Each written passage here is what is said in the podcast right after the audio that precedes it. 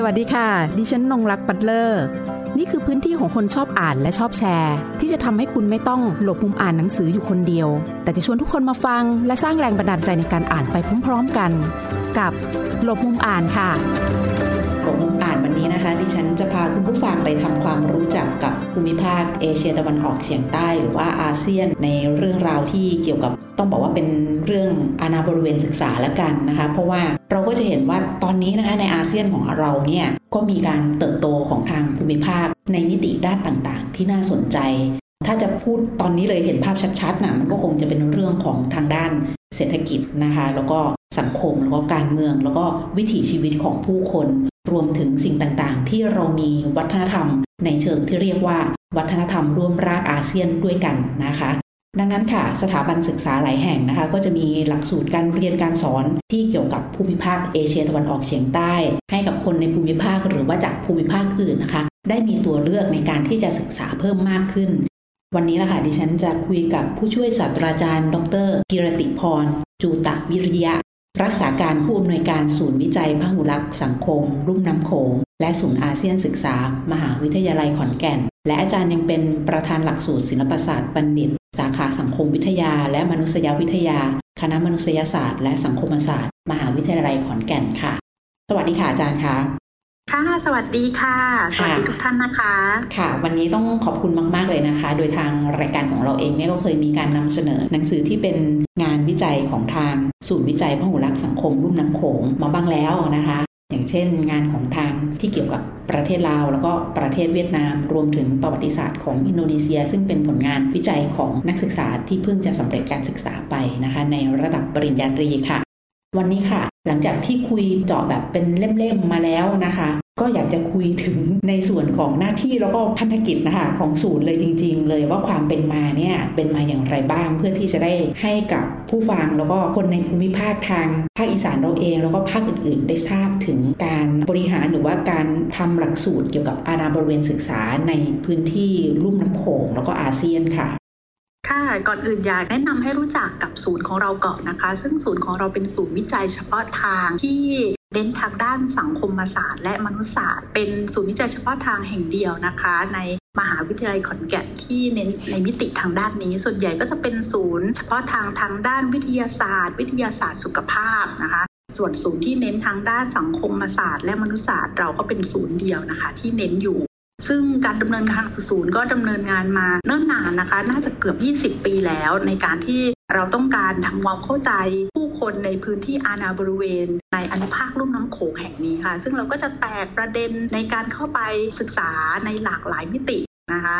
มีทั้งการศึกษาในเชิง ทางด้านสังคมวิทยา ทางด้านประวัติศาสตร์นะคะ ทางด้านมนุษยวิทยา ทางด้านวรรณกรรม หรือแม้แต่ ทางด้านสถาปัตยกรรมเราก็จะมีหลากหลายแขนงนะคะ ในการเข้าไปศึกษาในมิติต่างๆ ในพื้นที่ทั้งหมดของประเทศเหล่านี้ด้วยกันค่ะ ซึ่งอันนี้ก็จะเป็นเกี่ยวกับการวิจัย แต่ว่านอกจากการวิจัยพันธกิจอีกสำคัญหนึ่งก็คือเราผลิตองค์ความรู้ทางด้านวารสารวิชาการนะคะ ซึ่ง เป็นวารสารวิชาการเล่มแรกๆเลยที่ได้รับการยอมรับอยู่ในฐาน TCI ตั้งแต่แรกนะคะ TCI 1 แล้วจากนั้นเราก็ค่อยพัฒนามาเรื่อยๆ จนเป็นวารสารที่เป็นวารสารอินเตอร์ หรือวารสารนานาชาติ ซึ่งปัจจุบันนี้นะคะ เราได้รับการยกระดับเป็นวารสารนานาชาติที่มีคอทายนะคะ อยู่ในกลุ่มที่1นนะคะซึ่งก็เป็นความภาคภูมิใจมากของสูตรเราค่ะ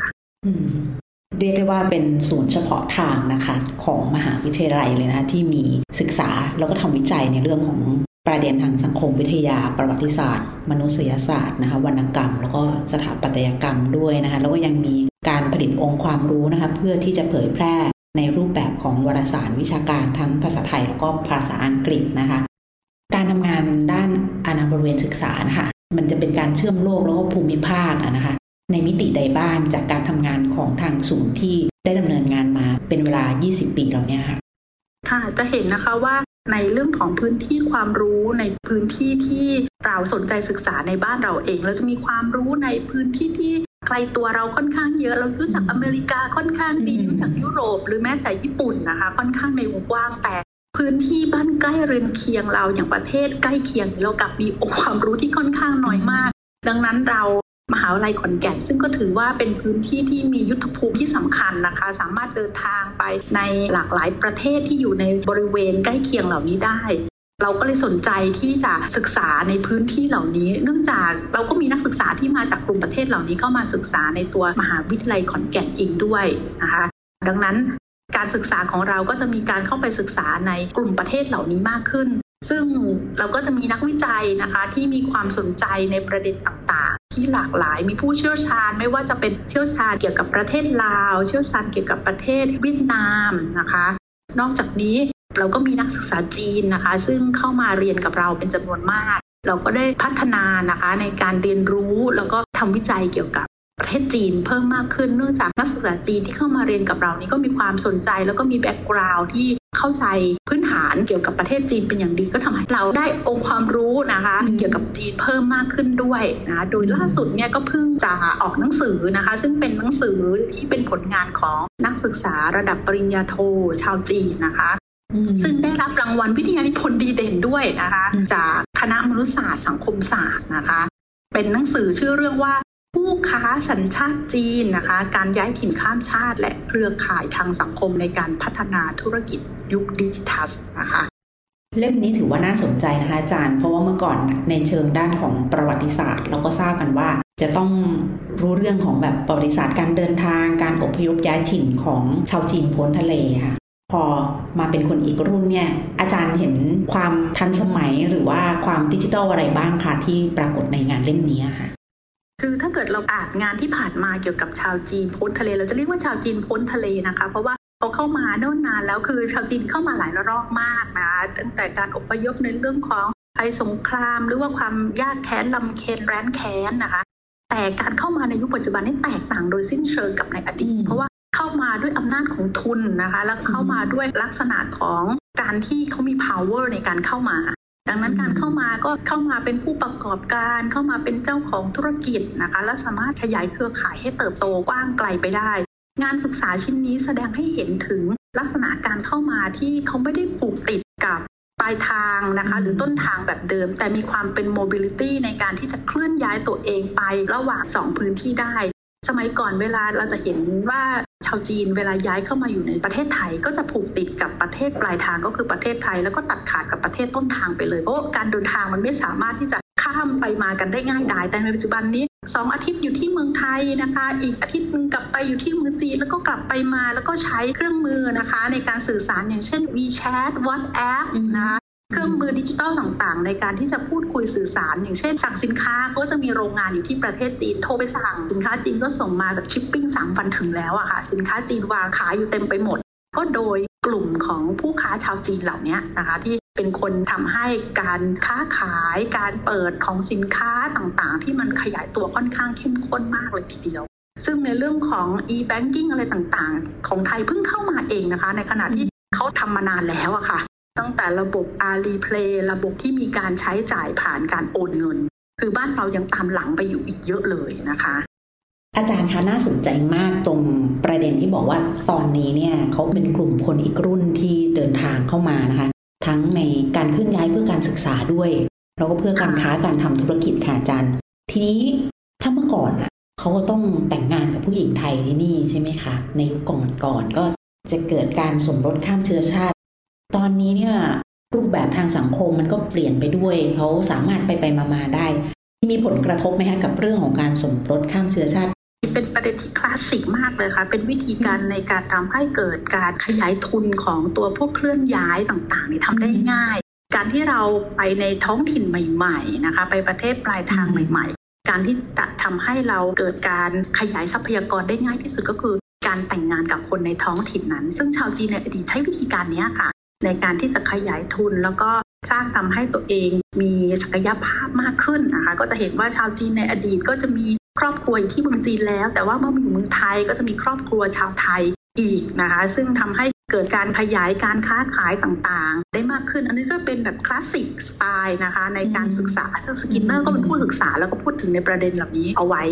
ซึ่งในปัจจุบันนี้เราก็เห็น นะคะก็ยังมีพบอยู่นะคะว่าวิธีการเหล่านี้ก็เกิดขึ้นอย่างเช่น ชุมชนชาวจีนในเวียงจันทร์ที่อยู่ในลาว ก็จะมีคนจีนที่ไปอาศัยอยู่ในเวียงจันทร์แล้วก็แต่งงานกับชาวลาวที่อยู่ในบริเวณนั้น แล้วก็ประกอบธุรกิจค้าขายต่างๆ ซึ่งในความเป็นจริงนะคะเขาก็ไม่ได้มีเพียงชาวลาวครอบครัวชาวลาวเท่านั้นก็จะมีครอบครัวที่เมืองจีนด้วย อันนี้ก็จะเป็นวิธีที่เรียกว่า มันสามารถแสวงหาทรัพยากรได้ง่ายที่สุด เพราะว่าการแต่งงานกับคนในท้องถิ่นก็จะได้ทั้งที่ดินนะคะ การเข้าถึงการเป็นทรัพยากรต่างๆนะอันนี้เป็นวิธีที่ง่ายที่สุดเลยค่ะ ในการที่จะทำให้ขยายกิจการได้ง่ายขึ้นนั่นเองก็คือ intermarriage แต่ค่อนข้างแตกต่างกับชาวจีนในตอนนี้ที่เข้ามาอยู่ในไทยที่เขาไม่ได้เลือกที่จะใช้วิธี intermarriage ในการที่จะขยายกิจการ แต่ใช้วิธีการในการขยายกิจการ ในรูปแบบอื่นในการสร้างเครือข่ายที่แตกต่างจากเดิมออกไป ซึ่งงานชิ้นนี้ค่ะ ก็ค้นพบว่ามันไม่ใช่แค่วิธีการแบบเติมๆแบบ intermarriage นะเขาใช้วิธีการอื่นในการขยายเครือข่ายทางสังคมที่จะพัฒนาธุรกิจ โดยใช้เครื่องมือสื่อสารที่ทันสมัยเข้ามา การมีเครือข่ายชาวจีน ชาวไทยหรือเครือข่ายชาวจีนที่มีเรียกว่านอมินีค่ะในสังคมบ้านเก่าค่อนข้างเยอะนะอันนี้ก็จะเป็น อีกรูปแบบหนึ่งที่เข้ามาแล้วก็เห็นว่ามีการขยายตัวเติบโตมากขึ้น โดยเฉพาะในสังคมเมืองใหญ่ ๆ ไม่ว่าจะเป็นอุดรขอนแก่นหรือเชียงใหม่นะคะภูเก็ตเมืองที่สามารถเข้าไปแสวงหาทรัพยากรก็จะมีชาวจีนใหม่เหล่านี้เข้าไปอยู่ในพื้นที่ค่อนข้างเยอะค่ะ นอกจากหนังสือเล่มที่อาจารย์ได้ยกตัวอย่างเล่าให้ฟังเมื่อสักครู่แล้วนะคะยังมีหลายเล่มอีกที่น่าสนใจนะค่ะมีหลายงานนะคะที่น่าสนใจ ถ้าเกิดเป็นงานทางด้านประวัติศาสตร์ที่อยากจะให้ลองอ่านกันนะคะ เป็นงานเรียกว่าจากปรมาจารย์เลยก็ว่าได้นะคะ จากรองศาสตราจารย์ ดร ดารารัตน์เมตตาริกานนท์นะคะ ความสัมพันธ์ทางการเมืองลาวเวียดนาม ปีคศ 1353 ถึงปี 1975 งานชิ้นนี้ก็เป็นงานที่น่าสนใจนะคะทำให้เห็นถึงความสัมพันธ์ที่แน่นแฟ้นของสองประเทศนี้ว่ามีลักษณะยังไงแบบไหนนะคะ หรือว่า งานของอาจารย์ธนนันท์ บุ่นวรรณานะคะ ที่พูดถึงจีนในสายตาเวียดนาม หรืองานประวัติศาสตร์เวียดนามที่เพิ่งออกมาใหม่ ก็จะมีงานที่ทำให้เราเห็นภาพของ ประเทศเพื่อนบ้านเรานะคะ จากมุมมองของนักประวัติศาสตร์ที่ศึกษาผ่านเอกสารที่เป็นเอกสาร original นะคะ เอกสารที่อยู่ในประเทศเหล่านั้นจริง ๆนะคะ ก็จะเป็นวิธีการที่ทำให้เราเข้าถึงแหล่งข้อมูลใหม่ ๆ ที่แตกต่างกันไปจากเดิมเพราะส่วนใหญ่เวลาเราเห็นงานประวัติศาสตร์ที่เราเคยใช้กันมา ก็จะมีการแปลจากเอกสารฝรั่ง เอกสารฝรั่งเศส เหล่านี้นะคะ แต่ตอนนี้เราสามารถอ่านจากเอกสารของประเทศเพื่อนบ้านได้ ก็จะได้อีกมุมมองหนึ่งนะคะทำให้เราเห็นภาพที่มันขยายมุมมองแล้วก็กว้างไกลไปอีกมิติหนึ่งนะคะแล้วที่สำคัญนะคะทั้งอาจารย์ทั้งสองท่านที่อาจารย์ได้ยกตัวอย่างมานะคะ ก็มีความเข้าใจแล้วก็ศึกษาทางด้านภาษาต้นทางทางด้านนู้นมาเป็นอย่างดีทั้งภาษาลาวแล้วก็ภาษาเวียดนามนะคะ อีกมุมหนึ่งที่สนใจก็คือในเรื่องของเศรษฐกิจในภูมิภาคเนี้ยค่ะอาจารย์เนื่องจากว่า ตอนนี้ใครๆก็ต้องไปรถไฟความไวสูงของลาวกันนะคะนักท่องเที่ยวนี่หลั่งไหลเข้าไปกันเยอะมากเลย โดยเฉพาะอย่างยิ่งคนไทยเลยแหละอะไรเงี้ยไปชมแล้วก็ไปทั้งในเชิงท่องเที่ยวนะคะ แล้วก็อยากรู้ด้วยเรื่องนี้อยากรู้ในมิติของทางด้านการลงทุนแล้วก็ด้านเศรษฐกิจนะคะไทยลาวเวียดนามจีนกับ รถไฟฟ้าความเร็วสูงที่จะเกิดขึ้น หรือแม้แต่ความร่วมมือทางด้านภูมิภาคในเรื่องของการลงทุนอย่างเงี้ยค่ะอาจารย์อาจจะให้ข้อมูลเราคร่าวๆก็ได้นะคะในเชิงวิเคราะห์ของทางศูนย์เองก็คงจะมีข้อมูลด้านนี้กันอยู่ค่ะค่ะ ถ้าเกิดเรามองจากมิติทางด้านเศรษฐกิจก็เชื่อแน่ว่าการขยายพื้นที่ในการจะเชื่อมในระบบคมนาคมขนส่งนี้มีผลดีอย่างแน่นอนนะคะ ในการที่จะทำให้เกิดการ connectivity ซึ่งมัน connectivity ไม่ใช่แต่เพียงแค่ในด้านเศรษฐกิจ นะมันสามารถเคลื่อนย้ายสินค้าผู้คน ข้อมูลข่าวสารหรือทำให้เกิดการไหลต่างๆของสินค้าไปมาระหว่างกันได้อย่างง่ายดาย ซึ่งการค้นถ่ายสินค้าเหล่านี้ที่มันง่ายดายมากขึ้น มันก็เป็นการลดค่าใช้จ่ายลดต้นทุนนะคะ ของที่เคยมีราคามูลค่าสูง อาจจะลดราคามาได้นะคะ จากการที่มันสามารถย่นย่อระยะเวลาในการขนส่งการเดินทางออกไปได้ สินค้าบางอย่างที่เคยมีราคาแพงกว่าขนส่ง มาได้ง่ายได้มากขึ้นนะคะก็ทำให้เราจับต้องได้ง่าย อันนี้ก็เป็นเรื่องพื้นฐานนะคะที่เราน่าจะเห็นได้ราคาหลายอย่างที่เคยราคาแพงก็อาจจะถูกลง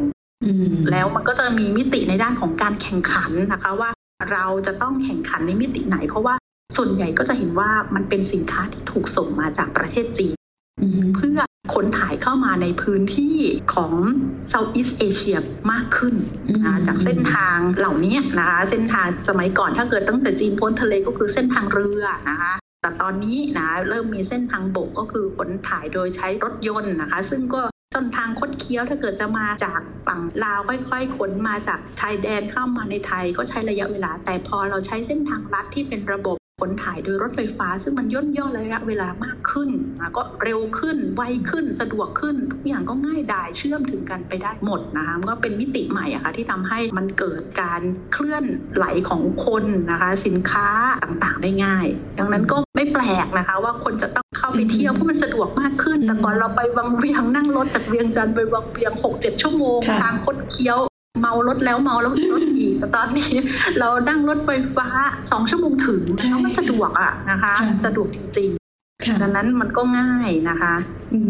เห็นแล้วก็ตื่นตาตื่นใจค่ะแบบโอ้โหย่นย่อได้เยอะมากๆแล้วยังมองในแง่ว่าด้านการศึกษาเองเนี่ยการเคลื่อนย้ายของคนก็จะได้อานิสงส์จากตรงรถไฟฟ้าความไวสูงของเขานี้ด้วยเช่นเดียวกัน เพราะว่า อาจจะมีนักศึกษาชาวจีนนะคะมาเรียนที่มหาวิทยาลัยขอนแก่นเพิ่มมากขึ้น หรือว่าในภูมิภาคทางภาคอีสานนะที่มีเส้นทางเชื่อมโยงกับตรงนี้นะคะ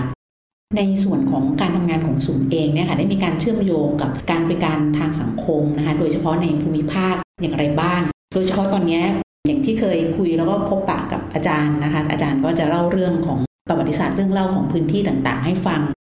จริงๆ แล้วพันธกิจหลักของศูนย์ก็คือมีเรื่องของการบริการวิชาการนะคะ ซึ่งเราก็เป็นภาคีนะคะกับหลากหลายหน่วยงานในการเข้าไปมีส่วนร่วมในการที่จะผลักดันให้เกิดการพัฒนาในมิติต่างๆ ไม่ว่าจะเป็นในชุมชนเองหรือในพื้นที่เมืองนะในพื้นที่เมืองก็จะเห็นว่าเราก็มีความพยายามในการที่เข้าไปในการแลกเปลี่ยนนะคะแล้วก็เกิดการเรียนรู้ในมิติต่างๆ คือ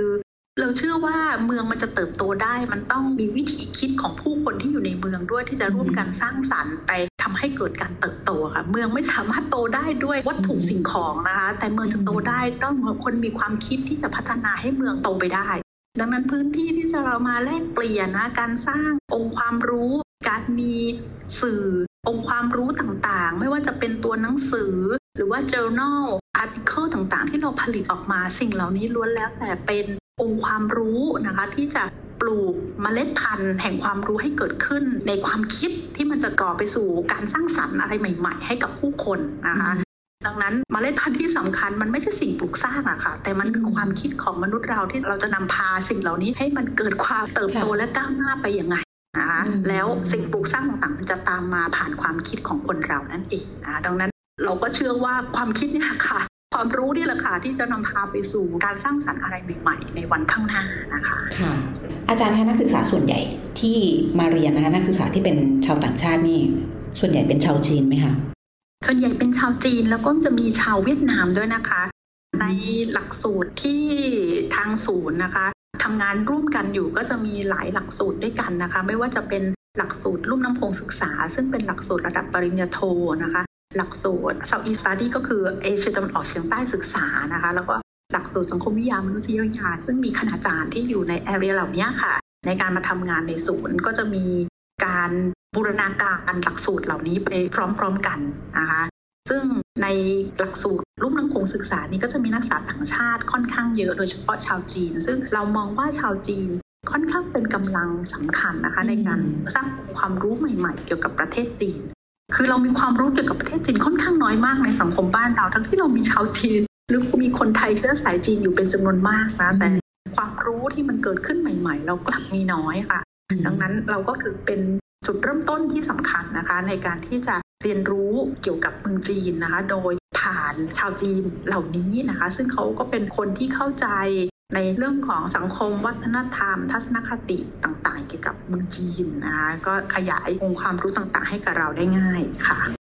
จะเห็นได้ว่านักศึกษาจีนที่เข้ามาในหลักสูตรเรานะคะ เป็นกำลังหลักสำคัญในการสร้างองค์ความรู้ใหม่ ๆ ให้กับเรารู้เรื่องเมืองจีนอย่างลึกซึ้งมากขึ้น ซึ่งมีหลายงานนะคะที่น่าสนใจเลยทีเดียวนะคะ ไม่ว่าจะเป็นงานที่พูดถึงเรื่องของนโยบายของรัฐบาลจีนที่มีการส่งเสริมเผยแพร่วัฒนธรรมภาษา จากสถาบันคงจือในประเทศไทย ซึ่งประเทศไทยเองมีการตั้งสถาบันคงจือเป็นจำนวนมากนะคะแล้วก็ส่งเสริมให้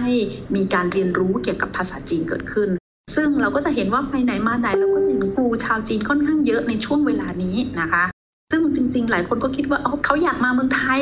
อยากมาสอนเมืองไทย ถ้าเกิดมองไปในระดับนโยบายจริงๆ มันไม่ใช่ว่าเขาอยากมาเองนะคะ แต่รัฐบาลจีนค่ะ เป็นคนส่งเสริมนะคะ จัดส่งให้เขามา แล้วก็เผยแพร่วัฒนธรรมภาษาจีนให้กับคนที่อยู่ในประเทศไทยนะคะ ดังนั้นก็จะมีศูนย์สอนภาษาจีนนะคะมีเอกศิลป์จีนนะคะ อย่างนี้เกิดขึ้นมากมายในบ้านเรา ซึ่งถ้าเกิดเราดูเราก็จะเห็นว่าอิทธิพลของจีนเริ่มขยายอิทธิพลมากขึ้นนะคะ ในพื้นที่ของการศึกษา ซึ่งในอดีต เราเรียนศิลปภาษาเราก็จะมีศิลปภาษาฝรั่งเศสศิลปภาษาเยอรมัน เป็นทางด้านตะวันตกอะค่ะ แต่ตอนนี้ศิลป์ภาษาที่โด่งดังแล้วคนอยากเรียนก็กลายเป็นศิลป์ภาษาจีนศิลป์ภาษาเกาหลีศิลป์ภาษาญี่ปุ่น ซึ่งอำนาจทางเศรษฐกิจเหล่านี้มันมีผลกับอำนาจทางวัฒนธรรมที่เกิดขึ้นมาด้วย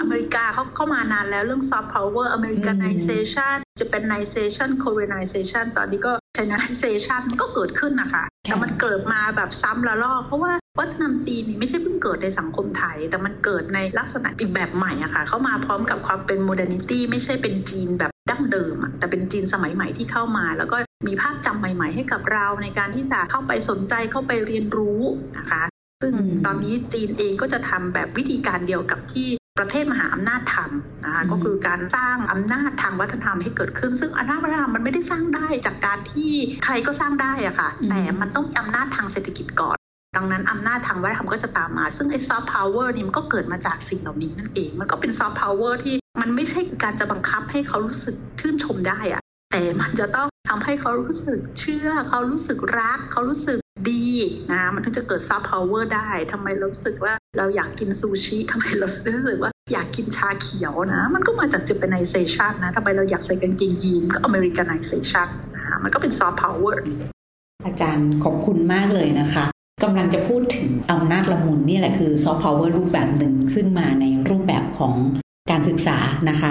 และจริงๆเนี่ยสิ่งที่ทางศูนย์เองได้ดำเนินการอยู่นี่ก็ได้เป็นส่วนหนึ่งนะคะในการสลายพรมแดนนะคะ และยังทำให้เกิดการเติบโตทางด้านความรู้ของด้านอาณาบริเวณศึกษา ได้อย่างเข้าใจกันและกันเพิ่มมากขึ้นด้วย โดยเฉพาะในกลุ่มประเทศลุ่มน้ำโขงนะคะ ประเทศในกลุ่มเอเชียตะวันออกเฉียงใต้นะคะ และเลยไปถึงประเทศจีน เราก็ได้เห็นเส้นทางการมาของความรู้นะคะ องค์ความรู้นะคะเดินทางจากจีนมาแล้วก็ ทางฝั่งของเวียดนามก็มีนะคะ แล้วก็ทางประเทศลาเองด้วยได้เห็นมิติต่างๆ ค่ะ ผ่านการทำงานนะคะ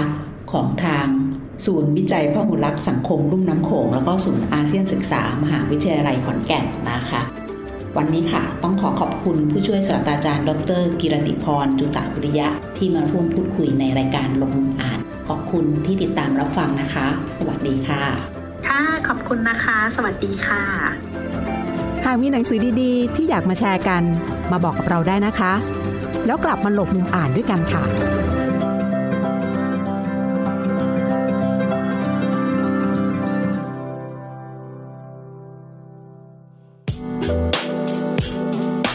ติดตามรายการทางเว็บไซต์และแอปพลิเคชันของไทย PBS Podcast Spotify SoundCloud Google Podcast Apple Podcast และ YouTube Channel Thai PBS Podcast Thai PBS podcast. View the world via the voice.